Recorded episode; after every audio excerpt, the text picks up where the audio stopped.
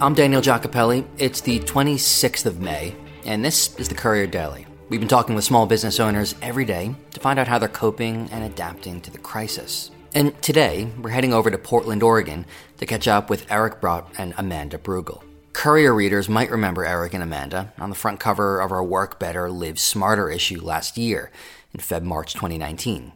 By day, the two both work as doctors. Amanda is a women's cancer surgeon, and Eric, a family medicine physician.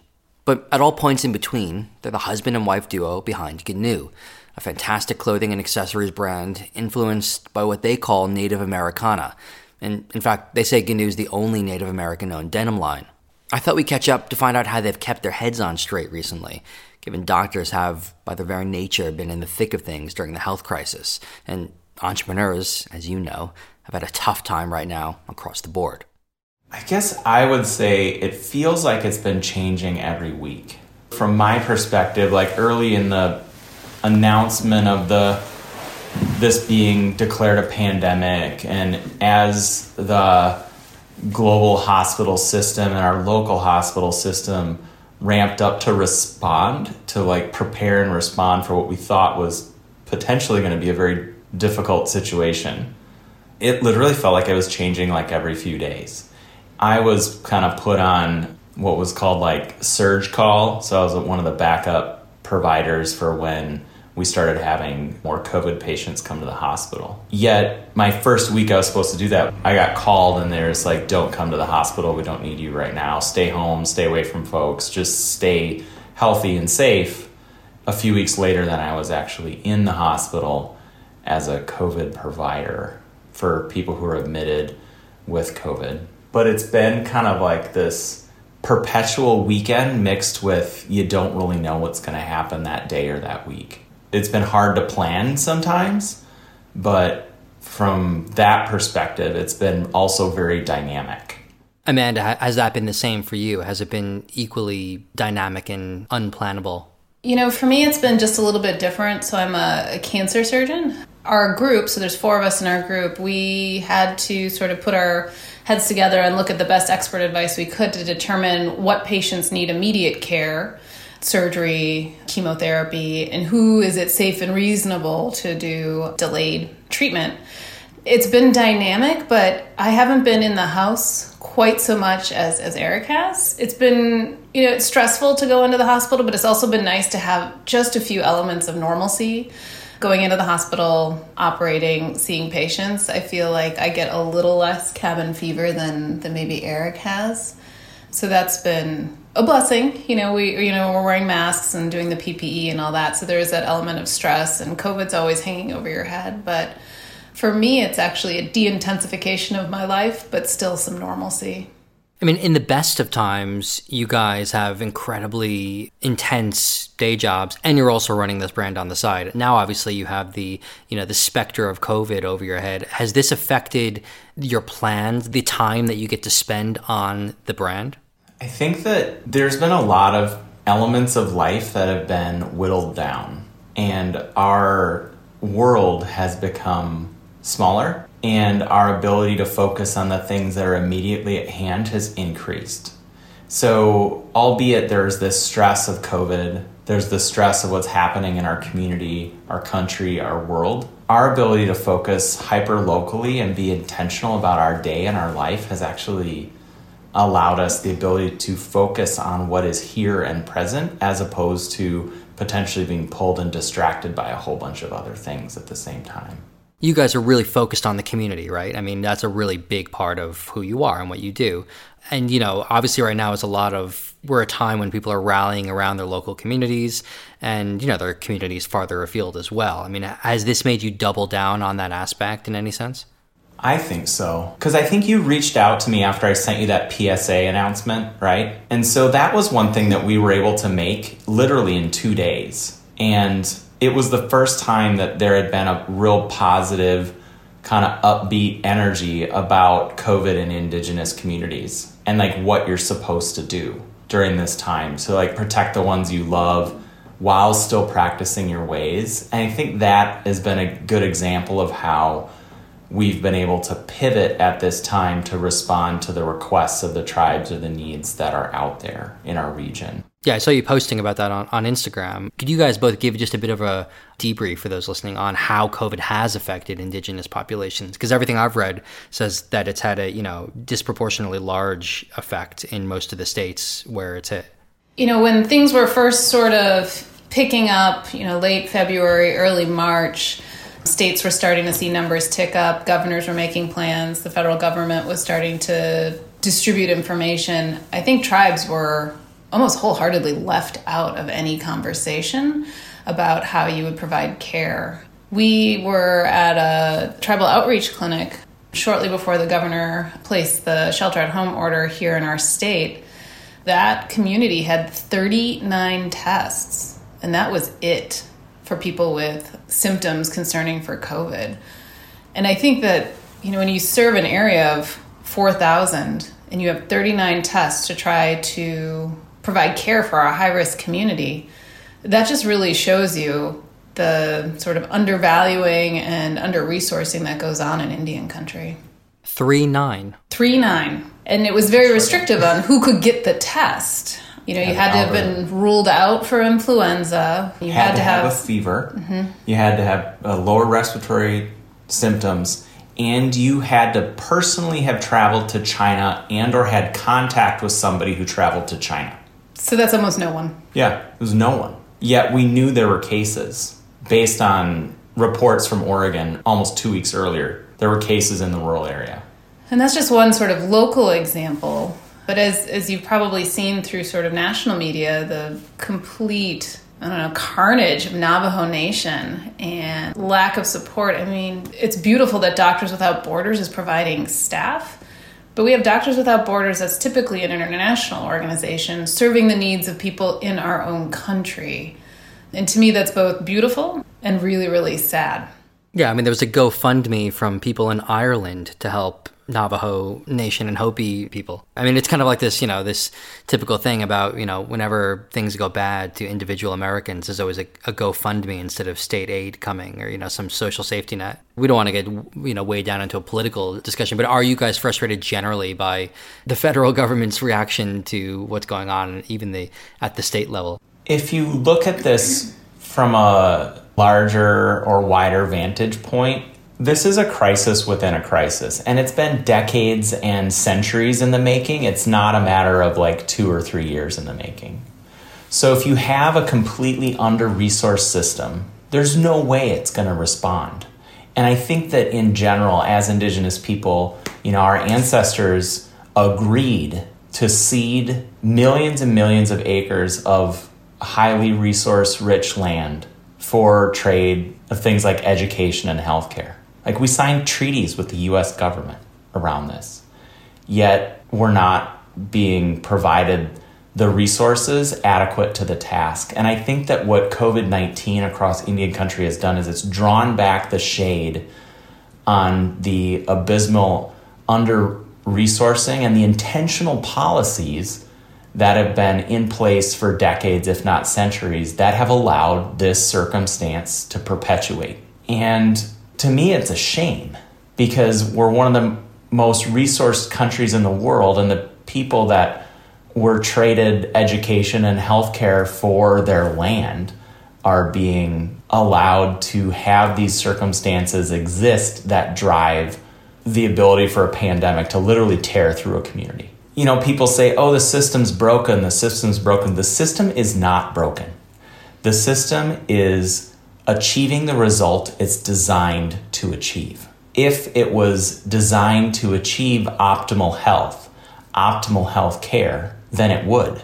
But it's simply not designed to do that. It's achieving the result it's designed for. And I think that after this is all said and done, as a country, we need to take a real hard look at how we want to move forward together beyond this moment in time. Are we going to go back to the status quo of it being okay for hundreds and thousands of people to have really high mortality rates, whereas other people, because of where they live and their zip code and the resources they have, don't have the same mortality rates?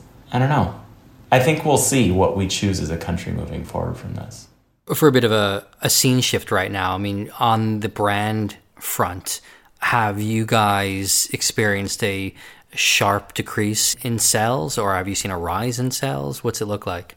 I think we've done some things as a brand that have helped illuminate who we are during this time. And also, with the lack of retail stores being open, with the lack of larger entities spending on, you know, like digital ad spend or whatever, with some of the social entrepreneurship that we've done. So, immediately when the stay at home order was issued, Amanda and I looked at each other, was like, we got to do something for our community. And so we donated 40% of Ginew's total sales for the rest of that month to the Oregon Food Bank to feed people in our neighborhood and our community. Our customers were the ones that made that happen.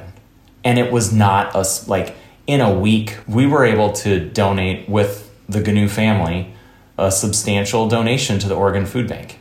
And that was very heartening to see how people responded like that. Yeah, and you guys have also done this campaign hashtag Ginew Fam. So is that just generally a kind of a, a community PSA catch-all kind of hashtag, or is that specifically about something? I think it's this idea that we're more than a jacket or a pair of jeans or pants that you're gonna wear for a few weeks or months and then either donate or throw away.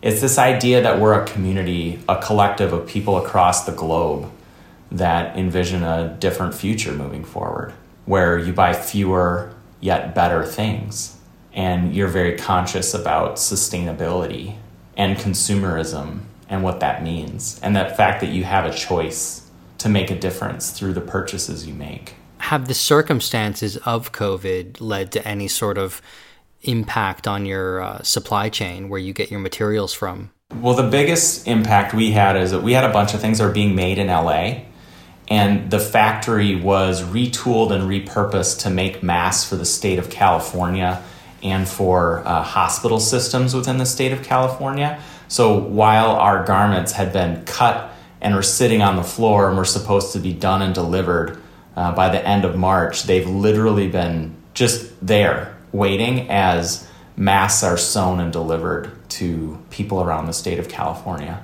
That's been a supply chain interruption for sure. So just sitting there waiting to be finished. That must be frustrating. Obviously, given the circumstances, you realize it's for a good cause. Yeah, I mean, I think we just we just fully understand the priority. Uh, we're fortunate that we have jobs that help us pay the bills. I think for brands that are completely reliant on their brand and the supply chain to make ends meet, I think it's much more intimidating and scary. But we're in a very privileged position where we can handle these bumps in the road and still um, feel secure in our ability to, you know, pay our bills and get food on the table. And what about from a day to day routine point of view? Has this impacted? You know, you come home from your day job and then you work on clothes, or you you know you do it on the weekends, or what? Have you kind of worked less on the brand? We've actually worked more on the brand. We have we both travel quite a bit for work, like daytime work and all of our travel has been canceled this spring and a lot of non-essential non-critical meetings have been canceled so we've actually found ourselves sort of moving toward a normal lifestyle where weekends are weekends and nights are nights so we've been able to finish up our, our day job work and start working on Ginew related things earlier in the evening and we've actually had an uptick in some of our sales bandanas are exceptionally popular right now we are actually really enjoying our time together in the evenings to package orders and kind of work on these things. We don't have to steal time from ourselves so much. It's actually sort of getting incorporated into our daily lives. Uh, so that's been actually really nice. The bandanas that you guys have on the website, were you doing all of those prior, or was that something that you pivoted to really quickly? We had them all prior, which I think helped us. Like we had access to them, and so when people needed bandanas, especially like shout out to Brooklyn. Okay, you guys bought a ton of bandanas from us. Brooklyn and Austin, Texas. Those two places bought some serious bandanas from us. San Francisco, love you guys. so really, all the, you have like seventy thousand bandanas going to Williamsburg or something like that. Something like that. Like for real, Brooklyn. Brooklyn is wearing some serious Ginew bandanas right now. You have really cool ones. This Luck Texas one I'm looking at right now on your site. Yeah, that was actually a casualty of the COVID pandemic. So we were one of a handful of brands that was invited to be a vendor at Willie Nelson's party at his ranch. And so that was a bandana we made for that event specifically, and then it got postponed until next year or canceled. That was one thing where, you know, we were supposed to set up on the side porch at Willie's ranch. I mean, can you imagine that? It's Willie Nelson, you know? And we are supposed to set up on his side porch and sell stuff. And when we talk like limited vendors, I think there were eight that are invited each year. You don't apply to go. And so for whatever reason, they'd found out about us. That was one of the casualties. But yeah, we've been able to still move some luck bandanas because we could all use a little luck these days. What's Portland like right now, guys? Is it opening up? Are there people shopping on the sidewalk? What's it like? The weather's getting nice. So, you know, when we first, the shelter at home first started, you'd see lots of people social distancing, but going for walks. Lots of dogs have been adopted, lots of walking, lots of beautiful gardening and home lawn manicuring going on. But in the past, I'd say a week or two, as the weather's gotten really sort of sunny and beautiful, you're starting to see people sort of relax their own behaviors in terms of interactions. So you're seeing more people congregate in groups around homes. Stores have just started to open up with some basic restrictions. We've sort of avoided that. I have zero desire to see the next bump happen or participate in it. So we're still pretty rigid in our own practice, but I think people are starting to kind of feel it a little bit, and so you're you're seeing some behaviors that reflect that. I follow a few doctors on Twitter. I mean, they're just constantly tweeting about please, please stay at home. You know, I promise you this is not good. Everybody walking around next to one another. I see the direct results of this. I mean, do you guys feel the same way, I guess? I definitely kind of felt that way and still kind of feel that way a little bit. But like my perspective is so different from someone who doesn't know anybody who's been sick with this, you know, who hasn't seen the the devastating consequences of this. It's relatively small numbers here in Oregon still, but unfortunately that means we're probably going to get our bump later. Portland is a tremendously social place. I don't think I've been in another community in the US that is this social and that has this much I don't know, like occasional magic where things just seem to happen because it's Portland. There's so much serendipity here. That hasn't gone away. It's just changed how it happens. One thing that is kind of a bummer about Portland is, is that so many people here are in kind of the gig economy, right? There's so many musicians here, artists, restaurant, hospitality type jobs. And it's hard when you know what was it like three weeks ago we did little basically grilled sliders for people allowed people like walk through our our alleyway and i served sliders to people on like a seven or eight foot board. People who weren't in healthcare that were our friends were categorically unemployed and that's been hard to see when this is all at a reasonable level, or you know, not, I don't want to say over, um, but you know, when things are kind of getting back to normal, will you change anything on the business front? Will you change the way the brand is run, or will you just stay with the same vision, same operational kind of tactics and everything? I think the one element that has really kind of been hit home or driven home for me during this, and how we're going to operate the brand is having and even more direct to consumer and communicating more to consumers about what they really want and how they want to re- receive things. I think we might start doing like more pre-orders or reserving spots for garments instead of like making a bunch and then trying to sell that like pre-ordering especially some of the more expensive stuff just ensuring that whatever we make it's something even more so that is going to last for a very very long time and can be part of someone's wardrobe for years, if not decades.